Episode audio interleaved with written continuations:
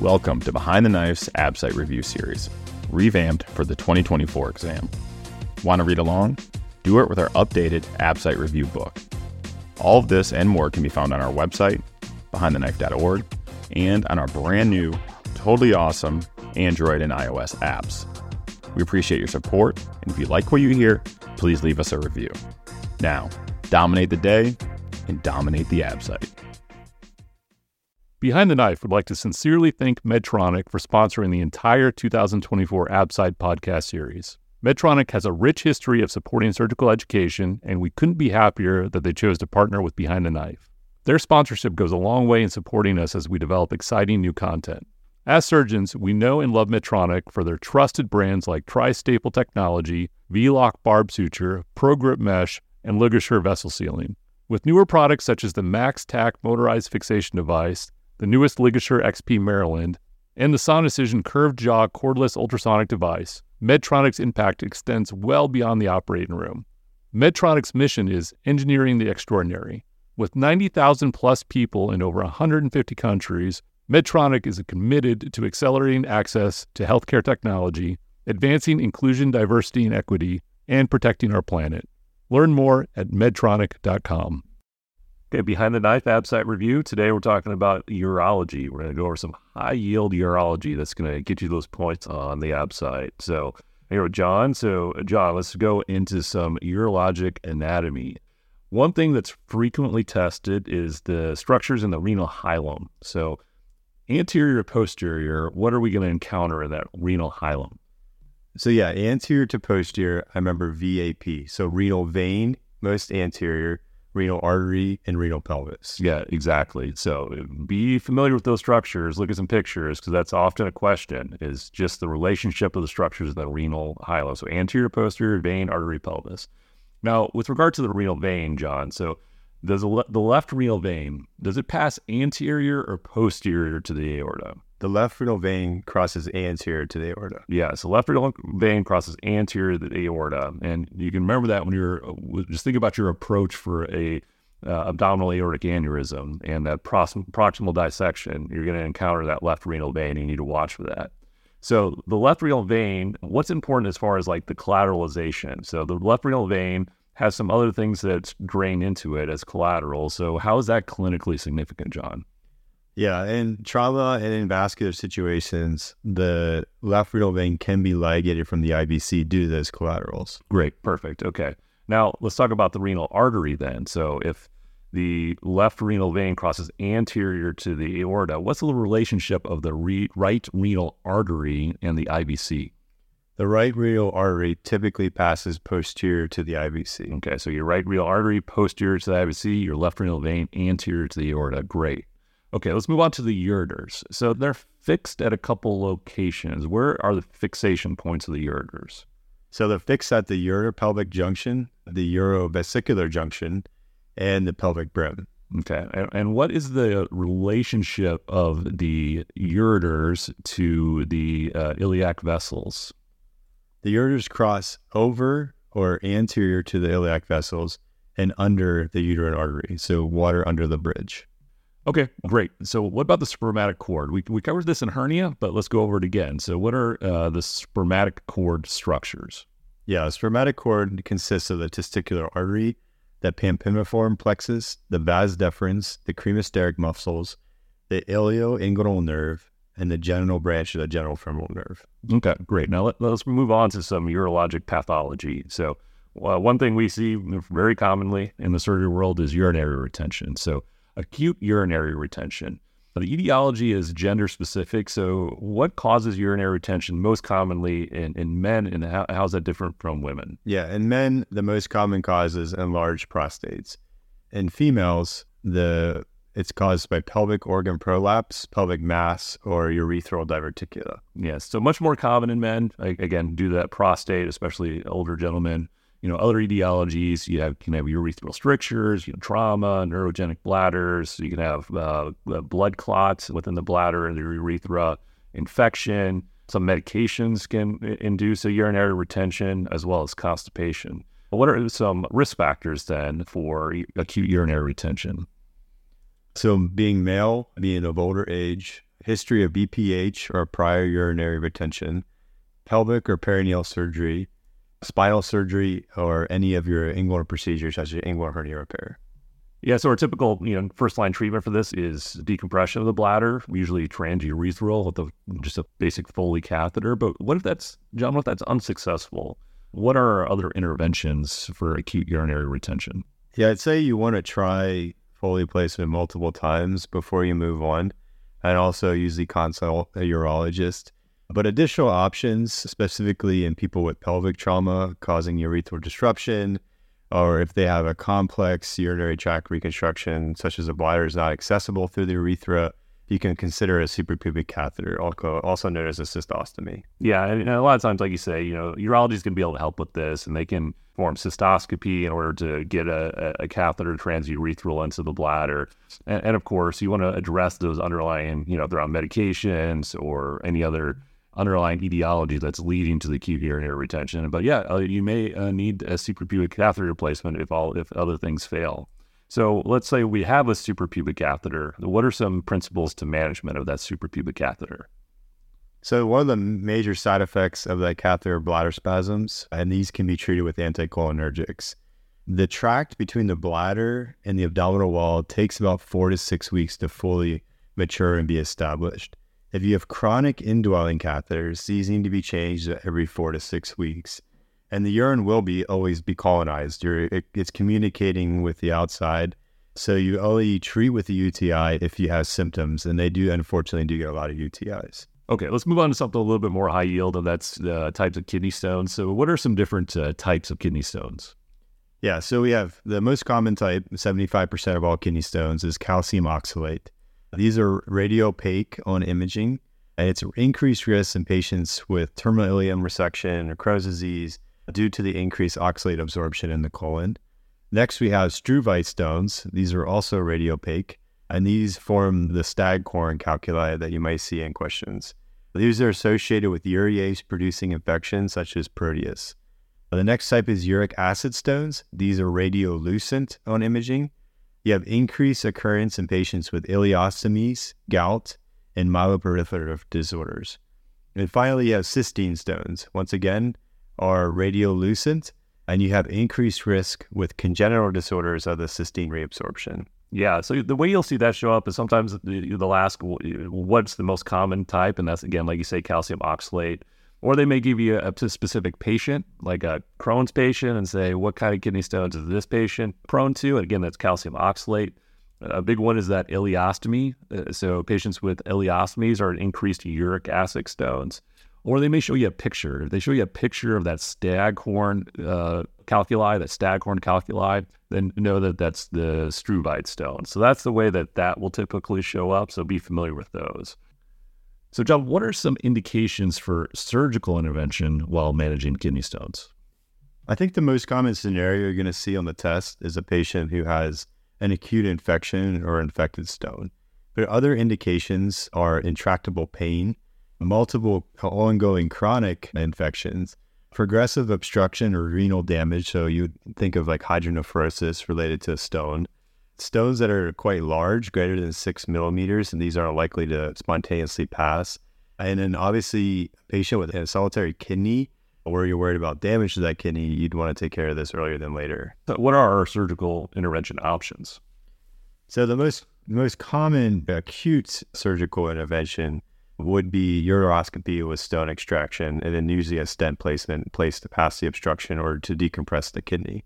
Other things that you can also consider are percutaneous nephrostomy tubes, an open nephrolithotomy, and in more of a non-urgent setting, you can consider extracorporeal shockwave lithotripsy. The contraindications to this, and I don't think this would probably come up on the ABSITE, are pregnancy, patients who bleed easy or have hematologic disorders, or stones that are multiple centimeters in size. Okay, good. Okay, so let's move on from stones and let's talk about some some additional urologic pathologies. So let's start with a patient who has an enlarged scrotum, and, and we can distinguish this in between painless and painful enlarged scrotum.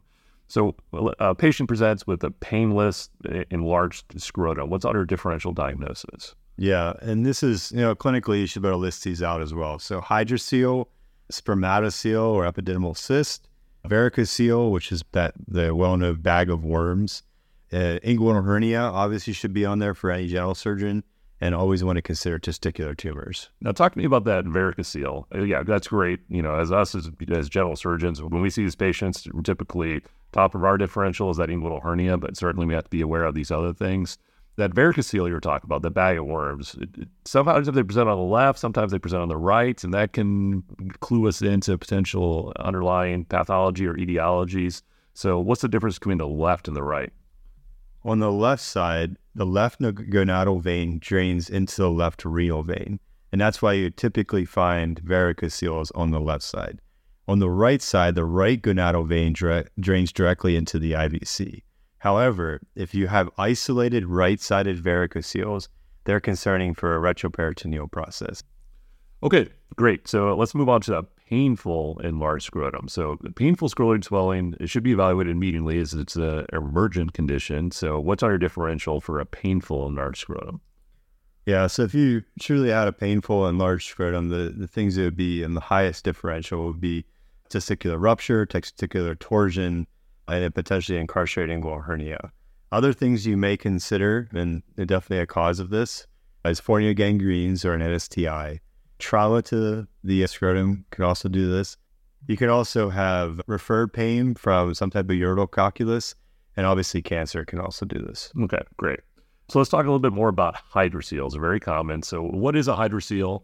So, it's swelling in the scrotum caused by an imbalance of secreted and absorbed fluid. Okay, so yeah, this can form in response to adjacent inflammation, and it forms between the parietal and visceral layers of the tunica vaginalis. There's two types, that's right. So there's communicating and non-communicating. So what's a communicating hydrocele?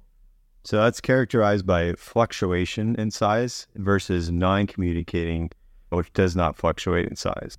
So yeah, like communicating, that's characterizing, like you say, by the fluctuating size. The reason for that is because its etiology is due to an underlying patent processus vaginalis, and it's, typically seen in, in pediatric patients. So in addition to an enlarged scrotum, John, what other findings are typically associated with a hydrocele? These are usually unilateral. They typically have a gradual onset. They're painless, and if you do the flashlight test, these will transilluminate. So, John, on physical exam, how do you differentiate between a spermatocele and a hydrocele? Yeah, if the testes cannot be palpated due to the fluid, it is a hydrocele. If both the testes and fluid collection can be felt, it is a spermatocele. Okay, good to know. I doubt that's going to show up on the test, but good to know. But let's talk more about operative management of hydroceles. So, how do you approach these? So, there's two approaches: inguinal or scrotal. Inguinal is indicated in pediatric patients with a communicating hydrocele or when there's a concern for malignancy. Scrotal, uh, you pr- approach these through the median raphe or a transverse unilateral incision. And this is used for repair of most adult hydroceles. Okay, great. Okay. And what are your types of repair? So the two types of repairs are the Jaboulay bottleneck repair and the Lord plication repair. Yeah, I don't think it's important to know the distinction between those different types of repairs. You're definitely not going to be asked that. But you know, in general, especially for adults, non-communicating hydroceles, you, you know, you're going to open the hydrocele, drain the fluid, excise the excess stack, and then you know you can plicate or you can invert that hydrocele edges to prevent recurrence. But uh, again, for the ABSITE, you don't really need to know that. But what you may need to know is some potential post-operative complications. So, John, what are some potential post-operative complications after a surgery for a hydrocele? Yeah, the most common are scrotal hematoma, and obviously hydrocele recurrence. Uh, aspermia can also occur with damage to the epididymis or vas deferens, but this is more common with excision of a spermatocele. Okay, great. So let's move on to some malignancies, so some high yield urologic malignancies that you may need to know. So the first one would be testicular neoplasm. So these have age group distribution. So what are the you know, the peaks in age groups that you're at risk for a testicular neoplasm? So there's three age groups: infants, men in their 20s to 30s and then those in their 60s. Yeah. Interestingly, like for men aged 25 to 35, this is the number one cause of a cancer related mortality is a testicular neoplasm. So pretty common. So how, how do you work these up? Uh, so the imaging is the first thing you want to do, and that's typically a scrotal ultrasound. And then you need uh, CT staging, so your chest, abdomen, and pelvis to look for any metastatic disease. Yeah, yeah. Don't never forget the staging. So scrotal ultrasound is, is, is the first thing you kind of go to, and then followed by your CT chest, abdomen, pelvis. There, there are some biomarkers that I understand that are associated with some of these testicular neoplasms. Yeah, your beta HCG, your AFP, and your LDH Hmm. are the three you need to know for this. Perfect. Okay, so let, let's talk about some different types. So, what's the most common type? Seminoma is the most common type. It's the number one testicular tumor.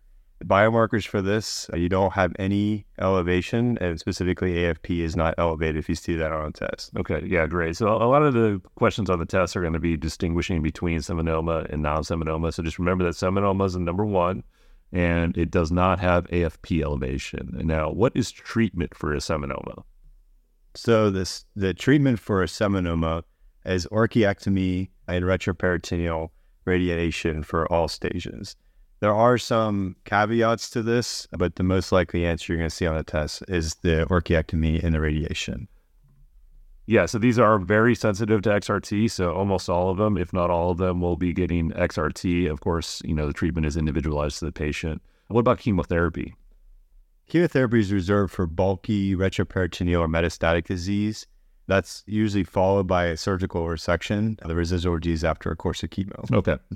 Again, so just in briefly, seminoma number one, no AFP elevation, treatments, orchiectomy and retroperitoneal XRT, as it is very sensitive to XRT, and then chemotherapy for bulky retroperitoneal or metastatic disease. Yeah, and the drugs we use for chemotherapy for seminomas are cisplatin, bleomycin, and etoposide. Uh, okay, perfect. Great. So let's move on to a non seminoma. So embryonal teratoma, choriocarcinoma, and yolk sac uh, tumors. These are all non seminomas.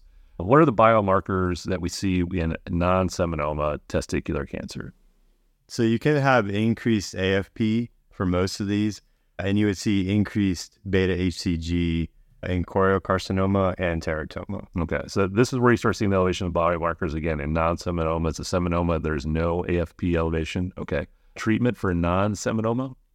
So, like I said, the ge- the general treatment is orchiectomy and retroperitoneal lymph node dissection for all stages. Okay, so stage two plus, that's, you know, when they, it's gone beyond the testes, receive chemotherapy. And again, that's cisplatin, bleomycin, and etoposide prior to resection. But yes, orchiectomy, retroperitoneal lymph node dissection. These have a tendency to spread via lymphatics, except for choriocarcinoma subtype, which has a hemogenous spread. So, especially to the lung. So, remember that lymphatic spread, except for chorio, which has hemogenous spread uh, to the lungs. So, in resection, we say orchiectomy for these tumors. What type of is this a scrotal incision or what type of incision are you using? Yeah, we approach these through an inguinal incision to avoid disrupting any lymphatics. Okay, perfect. Okay, so let's move on to prostate cancer now. So, what are some risk factors for prostate cancer? So, this is age greater than 40 years old, African American race, first degree relative diagnosed before the age of 65, and the BRCA mutation. Yeah, sometimes we forget about that BRCA association with prostate cancer. Okay, so how do we screen patients? So screening is controversial, and they seem to be always changing it. The test we use for screening is a prostate-specific antigen or a PSA, and then we want to refer patients to urology if that PSA is greater than seven. We typically start screening patients between the age of 40 and 45 in high-risk individuals. So that's African American men and men with family history of prostate cancer. But of average risk patients, we start screening them at 50 years old. I don't think you can get tested that on the ABSITE, but just so you know. Yeah, and uh, as you say, it, it changes year by year. So those those are in general, and they're not going to ask you that specific of a question on the on the ABSITE. So what's the workup then? So if you had a PSA greater than seven and sent to urology, and you need to further work these patients up, the most common is a transrectal ultrasound guided biopsy. We then will also work these patients up with further imaging to include CT, chest, abdomen, pelvis, plus or minus a bone scan if, if prostate cancer is diagnosed. And once again, biochemical markers, we can follow the PSA. Uh, we can also follow, follow ALK-Phos, especially if you have bony mets. Okay, so let's move on to treatment then. So let's say, uh, you know, early stage, you know, you know, like stage 1A, incidental finding during a TURP. What do you do in that situation? So there's nothing further you need to do during that. Okay, all right. How about intracapsular tumors without metastasis? So you can consider radiation or perform a radical prostatectomy, which is resection of the prostate, seminal vesicles, and ampulla of the vas deferens. And you can also consider a pelvic lymph node dissection or nothing, which is really kind of strange. Yeah, I mean, the age of health. Yeah, I, you know, I think the reason for that is these tend to be indolent and slow growing. So if you're an older individual, it's likely something else is going to get you before this uh, prostate cancer. So that is an option. But in general, treatment XRT or radical prostatectomy, depending on uh, the individual patient. Okay, so what about extracapsular or there's metastatic disease? So in this case, you want to do radiation and androgen ablation. So androgen ablation is leuprolide. That's a GnRH agonist. You also want to do flutamide, which is a testosterone receptor blocker, or perform bilateral orchiectomies. Yeah, so some form of androgen ablation, leuprolide, flutamide, bilateral orchiectomy, most likely is going to be one of those medical options. So when should we check a PSA be rechecked after a prostatectomy? Three weeks. If it's the PSA should go to zero.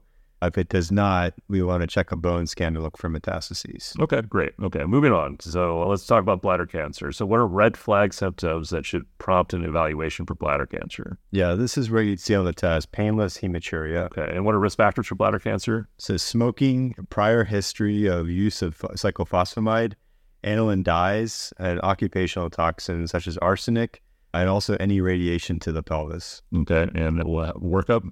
Yeah, the first workup is a cystoscopy. Okay, so how do we treat bladder cancer? So T1 tumors, where there's no muscle involvement, you can do intravesical uh, BCG or transurethral resection. T2 tumors, where there is a muscle involvement, uh, you must do a cystectomy with the ileal conduit. Uh, you also don't want to do chemotherapy and radiation. Great. So T1 disease, intravesical BCG, I've seen that show up before. T2 cystectomy with ileal conduit, chemo, and XRT. So the chemotherapy regimen is methotrexate, vinblastine, adriamycin, and cisplatin. Unlikely you need to know that for bladder cancer, but uh, just so you're aware. And then, of course, for metastatic disease, definitive chemotherapy. Okay, moving on. How about renal cell cancer? What are some red flag symptoms for renal cell cancer? So you find you have a patient who had flank pain and hematuria. Okay, and what's your workup? You do a CT urogram plus or minus a cystoscopy. Okay, and treatment. Treatment for this is radical nephrectomy. What do you mean when you say radical nephrectomy? So that is removing the kidney, the fat surrounding the kidney, Gerota's fascia, and all the regional nodes. Yeah, and possibly the adrenal gland if the if, if it's involved by the tumor or if it's immediately adjacent to it. So a third of these patients will have metastatic disease at the time of diagnosis, often isolated lung or colon metastasis that can be resected uh, as part of your R0 resection. So, what about we, we hear sometimes about paraneoplastic syndromes associated due to renal cell cancer? What are those? Yeah, there's a few of these. So, you can have paraneoplastic syndromes with renin, erythropoietin, which you get erythrocytosis. Remember the PTH related protein, which can cause hypercalcemia, uh, ACTH, and insulin. Okay, great. Okay, so let's uh, finish it out with some quick hits. Okay, so John, what is the most common cause of acute renal insufficiency after surgery? So, hypotension. Great. Okay. What childhood condition leads to an increased risk of testicular cancer? So, undescended testicles, and that would most likely result in a seminoma. Excellent. Okay. Sudden onset of severe testicular pain in a teenage boy. What are you concerned about? Uh, you have to be concerned about testicular torsion. And how does that present? Present with high riding testes that is tender and swollen, and uh, you would have absent cremasteric reflex on that side. Perfect. Okay. And what do we do for these? So you do emergent detorsion and bilateral orchiopexy. Yeah, that's important. Don't forget that bilateral orchiopexy with that emergent detorsion for testicular torsion. That's very commonly tested. But the testicle is not viable. Of course, you need to resect and, and then uh, perform an orchiopexy of the contralateral testes, but bilateral orchiopexy. How do you distinguish uh, torsion from acute epididymitis? So these patients with acute epididymitis will present with fever, pyuria, and a tender cord. Uh, you can use ultrasound would be the best to determine the difference between the two. Yeah, ultrasound is very useful in being able to establish uh, or, or the flow to that testicle. So how about testicular rupture? How does that appear on ultrasound? So you have heterogeneous echo patterns of the testes, uh, disruption of the tunica albuginea. Okay, perfect. What's the most common tumor of the kidney? Uh, it's metastases from breast cancer, actually. Yeah, that's really interesting. Metastases from breast cancer is the most common tumor of the kidney. How about where is it most likely for renal cell cancer? Where does that normally metastasize to? These usually go to the lung, and uh, like we said before, renal cell cancer is often found late. So you'd find a lot of people find lung mets prior to finding the renal cell. Okay, and and like we mentioned before, the, the, those isolated mets can be resected as part of a R0 resection. What's the syndrome associated with multifocal and recurrent renal cell cancer, in addition to renal cyst, CNS tumors, and pheochromocytomas?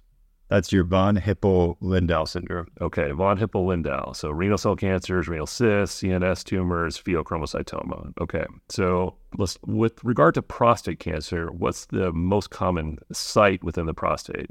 It's the posterior lobe of the prostate. Okay, posterior lobe. Okay, most common site for metastasis of prostate cancer. That'll be the bone. Great.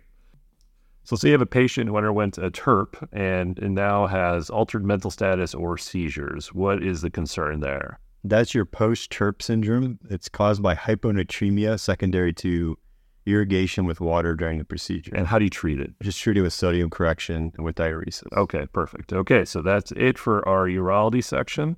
Thank you so much for listening. Thanks for listening, and thank you to Medtronic for supporting surgical residents preparing for the 2024 ABSITE.